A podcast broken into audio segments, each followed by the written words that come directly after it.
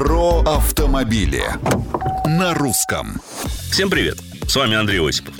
Какой автомобиль лучше подходит для автомобильных путешествий всей семьей или доброй компанией?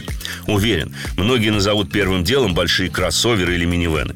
Между тем, существуют и не менее удобные во многих отношениях машины, ставшие, увы, редкостью на нашем рынке. Я имею в виду универсалы, которые сейчас предлагаются и в специальном, а внедорожном исполнении.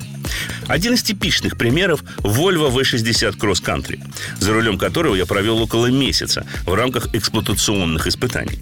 Выглядит машина неплохо, а черный неокрашенный пластик по кругу кузова позволяет не особо беспокоиться о мелких царапинах при поездках по неасфальтированным дорогам. Здесь же пригодится и умная система полного привода, которая вполне адекватно перебрасывает момент между осями. Но главным достоинством этого универсала повышенной проходимости лично я считаю фамильный, истинно скандинавский уют в светлом и просторном салоне. Сел, подстроил сиденье и мгновенно ощутил себя как дома. К эргономике не может быть претензий. Впрочем, скажу честно, алгоритм управления бортовыми системами при помощи большого планшета на центральной консоли вызывает определенные трудности и требует привыкания. На ходу, в отличие от большинства кроссоверов, V60 Cross Country – типичная легковушка.